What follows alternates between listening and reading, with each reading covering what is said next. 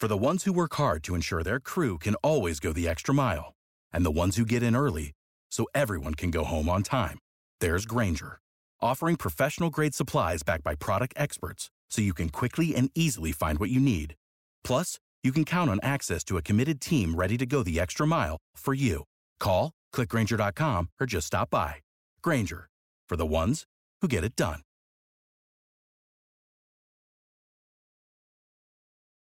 Every team, every topic, everywhere. This is Believe. Hi again, everybody, and uh, welcome to uh, Believe in Sports Business, Sports Media, along with uh, fine sports writer for the Sports Business Journal and LA uh, Business Journal, Tom Hoffarth. I am Fred Wallin. Throughout the show, please email us, sportsfred at AOL.com, sportsfred at AOL.com, and obviously Corona, the major, major story. But let's start with uh, something else, Tom. The LA Times um, doing a uh, sort of a playoff. Uh, who might be the most epic uh, sports uh, athlete uh, in the history, I guess, of Southern California? Tom Hoffarth, I have my thoughts. Uh, love your thoughts. And again, I, I think it's not going to be somebody like Elgin Baylor, even though to me he's the greatest player I've ever seen. It's going to be somebody of the modern era. But who do you think uh, the epic sport, athlete of all, all time here in Southern California?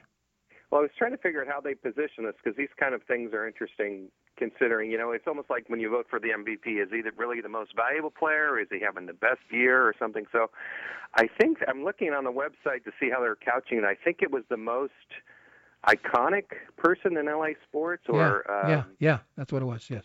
Yeah, so it was and then to me I mean, it's it's only it's between Vin Scully or Jackie Robinson just because of their impact and their presence in Los Angeles for such a long time. I, I would, I thought about Magic Johnson.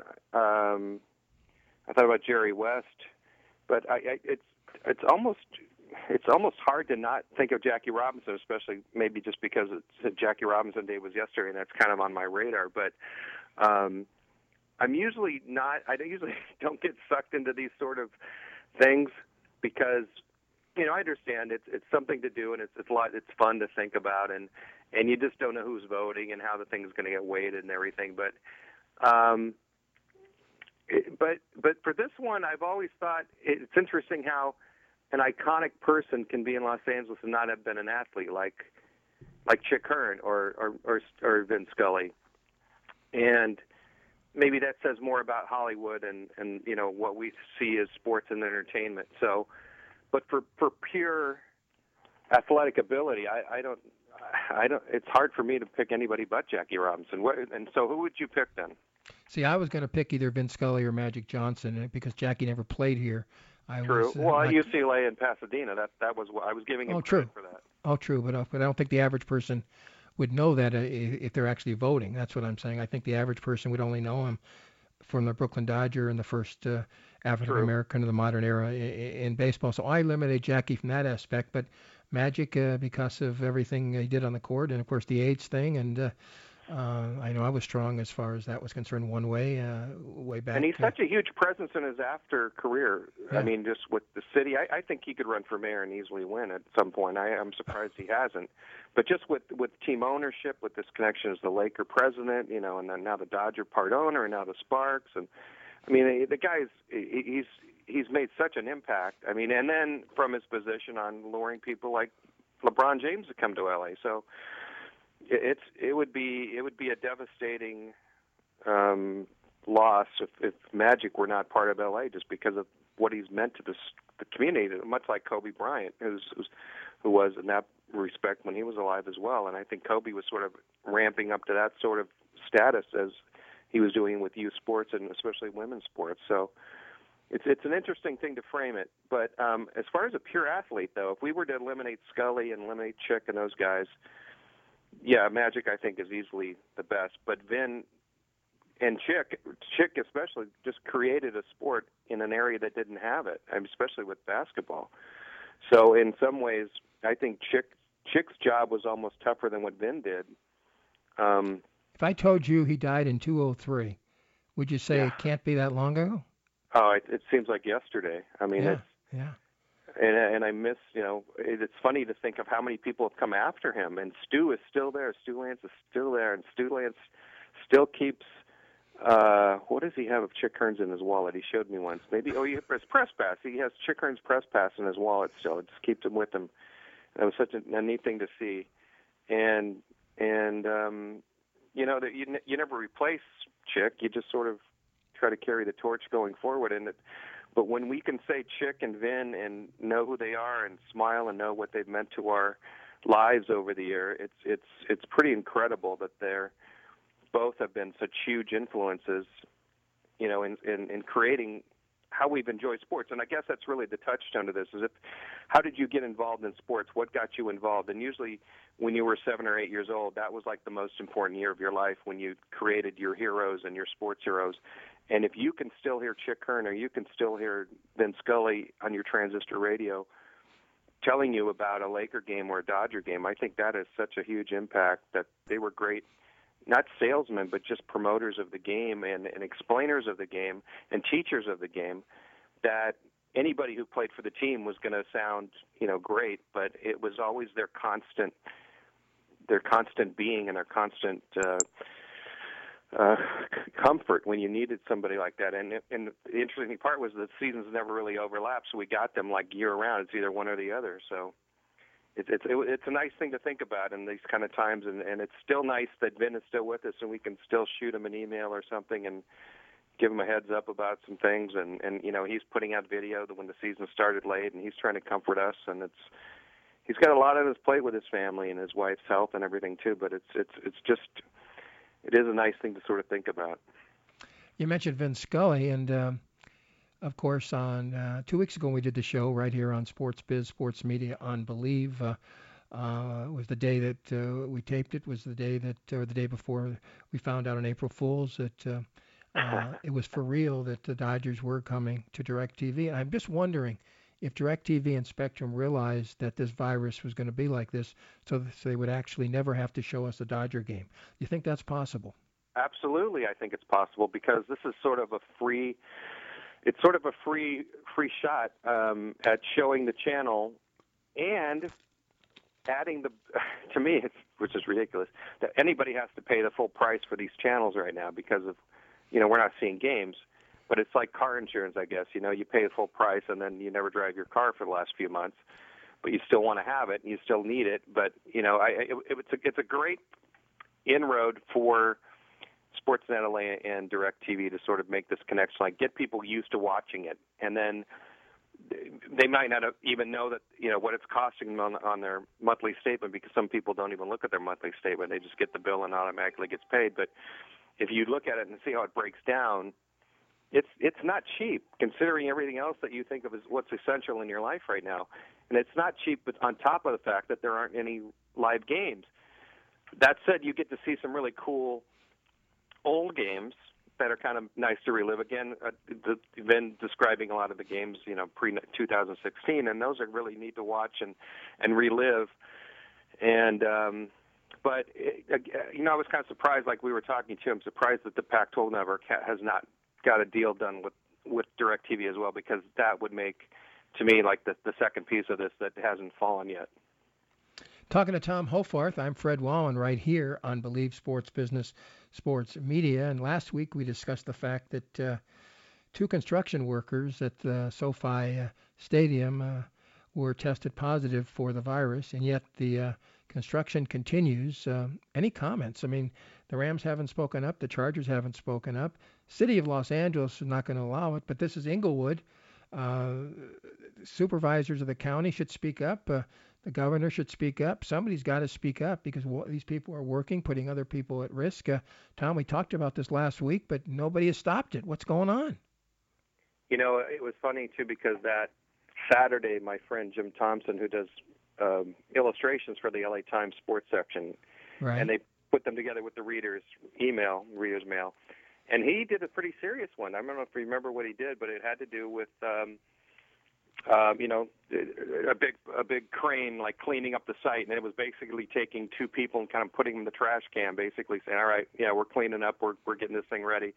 They were just looked at as collateral damage, and Jim even said, you know, sometimes I'm not you know, I can't be funny when I'm doing this. I got to be sort of uh, provocative with with what I'm trying to say here. And it, to him, that was what it meant. And um, I, I I was trying to find a story that I was reading today that had to do with the fact that um, it, it was from oh, it was from Tom Boswell of the Washington Post. He did a piece today about how you know what drives sports to kind of come back, and um, I think that one of his his nugget sentences was basically that money sort of dictates you know how things when when things come back and when they when they're supposed to come back and how we're supposed to have our lives together and when people's lives are collateral damage in this whole thing.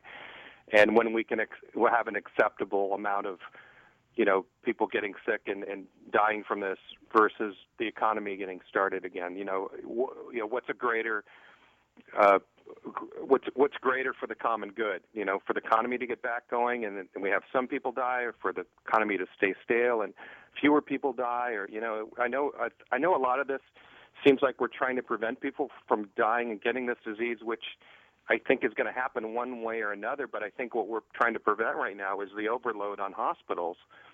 And if we can sort of keep that in mind about why we're sequestering ourselves it's it's to keep the people who are on the front lines healthy and and and in in shape to keep taking care of these patients and when they get overwhelmed, it doesn't do anybody good. And then on top of it, if you you get a car accident or you know, God forbid something bad happens to you and you're rushed to the hospital and there's nobody there available to help you because they're helping all these their patients, you know that that overload is going to affect all of us in some way. And it's it's um it's uh, it's it's it's just this weird gray area, this weird fine line about what drives things and what's acceptable and and you know, I, again, I, I think it goes back to our discussion about horse racing. What's an acceptable amount of deaths in, in a horse race, you know, versus the money that it generates? And it's, it's sadly, it, it seems like it's all sort of connected in that way.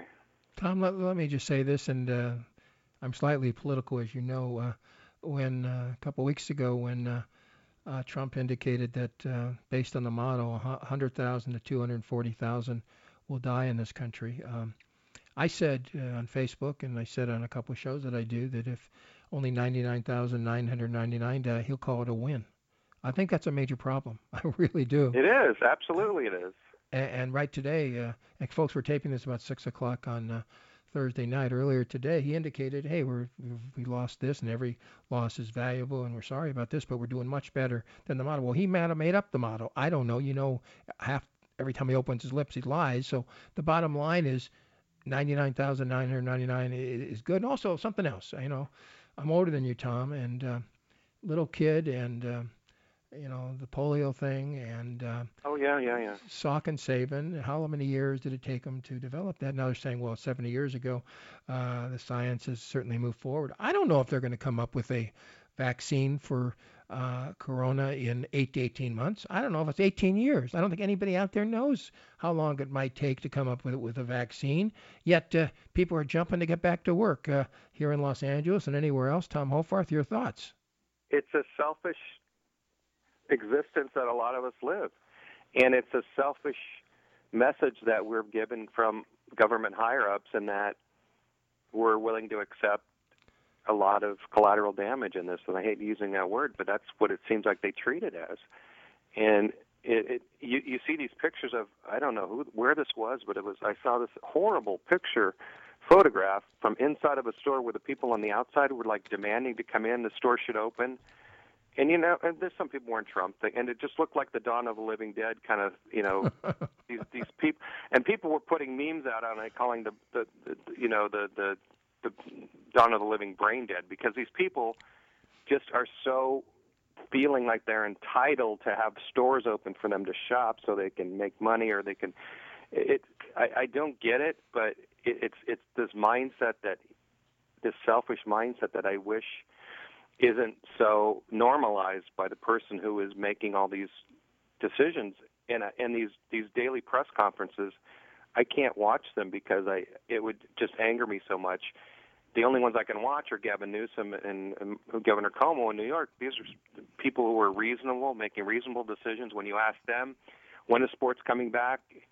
Um, I mean, even even Dr. Fauci is a big, huge baseball fan in Washington. He wants to see the Nationals play, and he's you know quoted as saying, "I'd love to see baseball come back. Let's figure out a way we can do it." So it's not like people are against sports coming back. It's just like you can't just look at the fans and you can't just look at the players. It's this whole combination of how this works. And Clayton Kershaw was talking in the story too with the LA Times saying, I, I can't leave my family for four months and sequester myself in a bubble to play games in Arizona. That is not how it works for me and it, it, it's it's it's it's disappointing that we have to sort of deal with the people who just don't get it. And and all we can do is just say listen and try to explain it to them and hopefully it resonates. And, and you don't get yelled back at like you know you're you're you're socialist you're this or that. And you just like just come on people. Just I mean, I don't know what it need what what, what do you need to sort of get the trigger pulled in your direction? Is do you need to have someone personally close to you have this disease and go through it and die, or is, is that enough? I mean, I hope not one person has to go through that, but it almost seems like that's the only way it's going to resonate with some people. He's Tom Hoffarth. I'm Fred Wallin right here on uh, Sports Biz Believe. And in a minute or so, we're going to talk about uh, the books that you're reading as I watch the Waltons. Um, the, the the bottom line, I, I actually uh, have read uh, the Wax Pack. We'll talk about that in a moment. Oh, but, good. Uh, but but you talk about the you know fans being uh, taken advantage of. Uh, the Dodgers should be ashamed. StubHub should be ashamed. Major League Baseball should be ashamed, even now more than ever. Okay, people buy tickets to early season games. Yeah, yeah. They're not getting their money back. That's right. unbelievable. When I first read that, I thought that's got to be another April Fool's joke. It's not. The, the, Congress has gone after StubHub. They should be going after Major League Baseball, although Major League Baseball has got some exemptions that maybe can defeat anything Congress does. But the bottom line is, give me a break. There, okay, if you buy season tickets, maybe you got money, so it doesn't matter as much. But what if you just bought one or two games, and those games have already uh, passed, and there's no way on earth we're going to get anywhere near any games, and right. I don't think we're going to play at all, and you're not getting your money back. Tom Hofer, I'm going to put you on the spot. Okay, fine writer. Uh, uh, for, for many years, the Daily News, off and on for the LA Times, Sports Business Journal, LA Business Journal. How would you stand up right now to StubHub or to Major League Baseball if you bought season tickets? What would you do? Well, there's a good column in, in the LA Times today by Helene Elliott who basically said it's time to shut the NHL down because people who bought tickets are not getting reimbursed and they need this money for essential things right now it's that simple. I mean, I don't know. Under, I don't understand how there's such a disconnect with the fact that these games aren't going to get replayed. I mean, they're, but but the NHL in particular is getting away, getting around it by saying the games have been postponed, so that keeps it, you know, alive as a possible game being replayed. You know, maybe it will, maybe it won't, but you've got to have an, a, a mechanism in place that allows fans, for whatever reason, because because this game is not happening on the date that they bought the ticket for, that's that's there's a there's a two way street there. There's got to be some lawyer who sees this as a as a way to get you know some sort of class action lawsuit against StubHub and any anybody else and any teams that are keeping money right now. All those season tickets the Dodgers, you know, season seat holders have paid for and they haven't been played. They may get, you know, they may get you know a plate in Arizona or something like that, and then they'll figure out how to reimburse people. But but to not be in touch with these people right now and say, hey, listen, we understand. You know, maybe we can give you some of it back right now, or, or something. Just, just some goodwill gesture. You just don't see that right now. You just see big business that uh, feels again entitled to this money that they were given to them and that they can control now and, and and you're on the wrong end of this thing. And and how are you supposed to stay loyal to a team that treats people that way? I think in the end it, if the fan experience is not satisfied whether financially or with games on the field it, it, it's going to come back to hurt them. So I, why would you do this to your to harm your fan base which is what allows you to charge these prices and pay these players what they do and, and get all these uh, advertising deals and, and TV deals done. It, without the fans, there's no games. So you can play games without fans, but the fans have to be there to support it. And if you've alienated the fans, you, you've created a it's a, it's huge disconnect in my um, from where I look at it. This whole thing.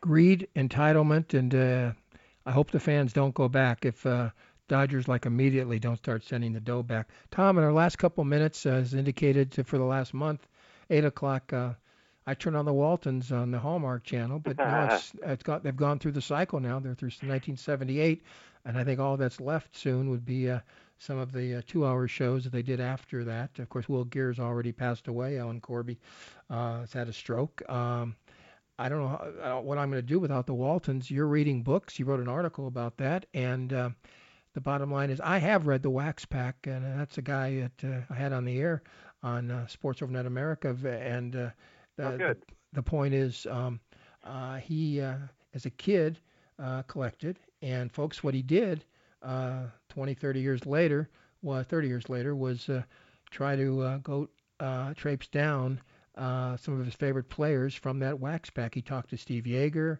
He talked to all kinds of players uh, of that era, and it's a very interesting book, The Wax Pack. And uh, of course, Steve uh, still owns uh, that uh, fast food place in uh, Granada Hills. I can't think of the name again one more time, but uh, it's a, one of the famous ones. Jersey anyway, the, Mike's. Jersey, Jersey Mike's, Mike's, right? yeah. Jersey Mike's, yes. So uh, that book and what other books have you read? And so, yeah, the author of that book is Brad, uh, and I'm, I'm going to butcher his last name, Balkilgen. Balkilgen? That's it. remember it. how The- you pronounced the, it The last time, the last one is right. The last one was Okay. correct. And so uh, it's it's University of Nebraska, Nebraska Press. I did a nice review on this. I did a nice Q and A with him. And the premise is basically he, you know, he took his 1986 pack of Topps cards, and then he spent 48 days during the summer of 2015 just driving around America to find these guys.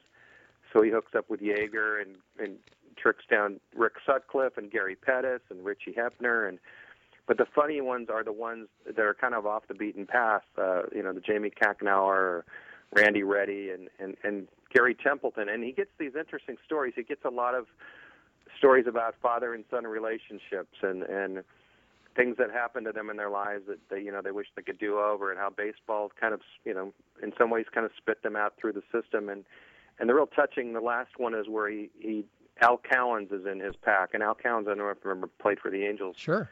And and Al passed away, so he's buried in Inglewood Cemetery over there by the Forum. So so Brad just kind of went to his grave and you know placed to, took a picture. But he also talked to his son and he and he connected with some of his family and just found out a lot about you know his the, the life he went through at the end. And it's it's it's it's one of these great simple stories, but it's really it's it's, it's such a cathartic thing I'm sure for him to do this and to sort of you know these these guys you worshipped as heroes are now heroes in a in a different definition by the time you know they they become grown men and they and they've learned life lessons. And a, a couple of the books that I wanted to just kind of bring up real quick was one of them was called Stealing Home by Eric Nusbaum. And Stealing Home is really the story about Chavez Ravine and you know what happened before the Dodgers moved in there and what that was supposed to be what it eventually became um and you know the, all the politics behind it. Um really, really interesting read, really compelling, hard to put down. It's it's one of these things you read in one sitting because it's so good. And we and the the, the funny part too is when you think of Chavez Ravine, it's not really an area of Los Angeles. It's just a name that that's been given to this area. There's it's it's not marked by any boundaries or anything. It's just this neighborhood that just took the brunt of of of it was going to have this utopian uh, housing development, and that was just replaced by the Dodgers coming in, and, and you know, for whatever, for better or worse, a different kind of utopia was built there. Uh, the the book I posted today or yesterday actually was called The Court Martial of Jackie Robinson. Right. It was written by this retired Army lieutenant colonel who kind of knows about what court martial was, you know, the whole system about it. And he makes the interesting point that if Jackie Robinson was not court martialed when he was in the Army in 1944, a lot could have changed in the fact that because he was court martialed and he was found innocent, um, it kind of proved what he could do and stand up and defend himself against racial slurs, which he was a he was driving in a bus and asked to go sit in the back. This was 11 years before Rosa Parks, so Jackie Robinson is kind of the real Rosa Parks in this situation. But then, if he doesn't have the court martial, you know, he doesn't have this proof of what how he can handle adversity to this, and if he's found guilty, the court martial, he might have been, you know, ki- you know, put in jail or kicked out of the army, and you know, and who knows what would have happened. And then, but if the court martial never happened, he could have been sent to to Europe to fight in World War II and never come back. So, in so many ways, this was such a pivotal moment in his life that really hasn't been covered very well. And and to have this army lieutenant colonel sort of walk us through the whole thing, and and there's all these transcripts and things and great context to something that's that's such a interesting moment in history. So I'd like to read all kinds of fun things. There's a couple novels in here. There's a, a history of women's baseball league, and, and coming up, the one I'm looking forward to doing the most is at the end of the series. It's it's a biography about Jim Bouton, and it's it's you know basically also Jim passed away last summer, and it's just basically you know, why was he a complicated man? Why was he so controversial? What was his point? What's what was he make? What was his makeup? And this author uh, does a really good job of, of sort of covering every part of him. He's not just known as Ball Four. He he, he did so many different and interesting things. He made this great comeback as a knuckleball pitcher uh, with the Atlanta Braves, and and it's it's just so fun to read these books and then getting to talk to the authors and getting to sort of you know add my two cents about whether they're worth tracking down or not. It it kind of keeps me you know occupied and feel like I'm not wasting my time and doing something productive. Tom, you're always productive. As we go off, let me just add thing to the Wax Pack and Brad, author Brad. Yeah. Okay, I told him something that uh, very few people know. Now, folks, I don't know how to put this, but uh, for two years, Steve Yeager and I did a talk show for Prime Sports. We did it in, in the mid '90s, and we did it uh, from here in Southern California. Okay, and uh, he had just gotten married a couple years before that. I think that was the second wife, Uh-huh. and uh, and she was Jewish. And he told me she was Jewish. And I said, "Oh, great. I mean, I, I one way or the other, I'm not religious." So, and then uh, during a break, he said, uh, "You know, I had to how I showed her how much I loved her." And I said, "No, how did you show her how much you loved her?" I had a circumcision at 42. So I swear, folks, and listen, I've done these shows like forever. I couldn't stop laughing the rest of the show. Every time I looked at him, all I could do was laugh. And then uh, the general manager the next day called me. He said, "I loved the show. Why were you so happy? Why were you laughing?" And I said, "I can't tell you." And but now I've told thousands right here on Believe that Steve Yeager, who has turned Jewish, had a circumcision. Now, Tom, and I, I don't know if he's going to add a, little piece to the addendum to the book, but uh, he found something out that uh, he didn't know. And Brad uh, was a very sharp guy, and that's an excellent book, The Wax Pack. I would advise you to pick it up. But uh, there's always something extra. Yeah, and then and then Steve, I, he had some. Uh, I think he had lung cancer, or he he overcame some some very hard physical things. I mean, I don't know if you remember when Steve had gotten a car accident when he was uh, coaching or managing out in the minor leagues. Yes, yes, yes. Yeah, horrible. And Steve's went through so much. And I saw this great quote the other day from Jay Johnstone. It basically said, "Steve Yeager's the only guy I know that lived such a full and, and crazy life and somehow survived it." And you know, just because it just against all odds, Yeager's still here somehow. You know, with with everything that he's been doing and. And it's a really it's a really touching chapter on Yeager about his you know his relationship with his son and his wife and how he kind of appreciates you know, just kind of a calmness. And, and Yeager is always a fun guy to be with, and, as you would know. And, and it's just kind of fun to see him reveal himself in this in this book. So it, it was interesting how that he just turned out to be the first guy who you know got interviewed because of location, because Brad was coming from Oakland down to down to the valley, so that's where he kind of started. And and, and Yeager is a great person to kick the book off with. Hey, no question about that. Hey, Tom, we've kicked it around here on uh, Believe in Sports Business. We'll do it again. And uh, thank you, Tom Hoffarth, very, very much. You got it, Fred. Take care. Folks, you can email us, sportsfred at AOL.com, sportsfred at AOL.com. If you want to discuss uh, anything in sports, including Steve Yeager's circumcision, you can do so right here at uh, sportsfred at AOL.com. Back with more next week across America and around the world. And Scott, thank you for putting the podcast together. And we will see you around the corner right here on Believe Sports Business, Sports Media. Bye, everybody. For the ones who work hard to ensure their crew can always go the extra mile, and the ones who get in early so everyone can go home on time, there's Grainger, offering professional grade supplies backed by product experts so you can quickly and easily find what you need. Plus, you can count on access to a committed team ready to go the extra mile for you. Call, clickgrainger.com, or just stop by. Grainger, for the ones who get it done.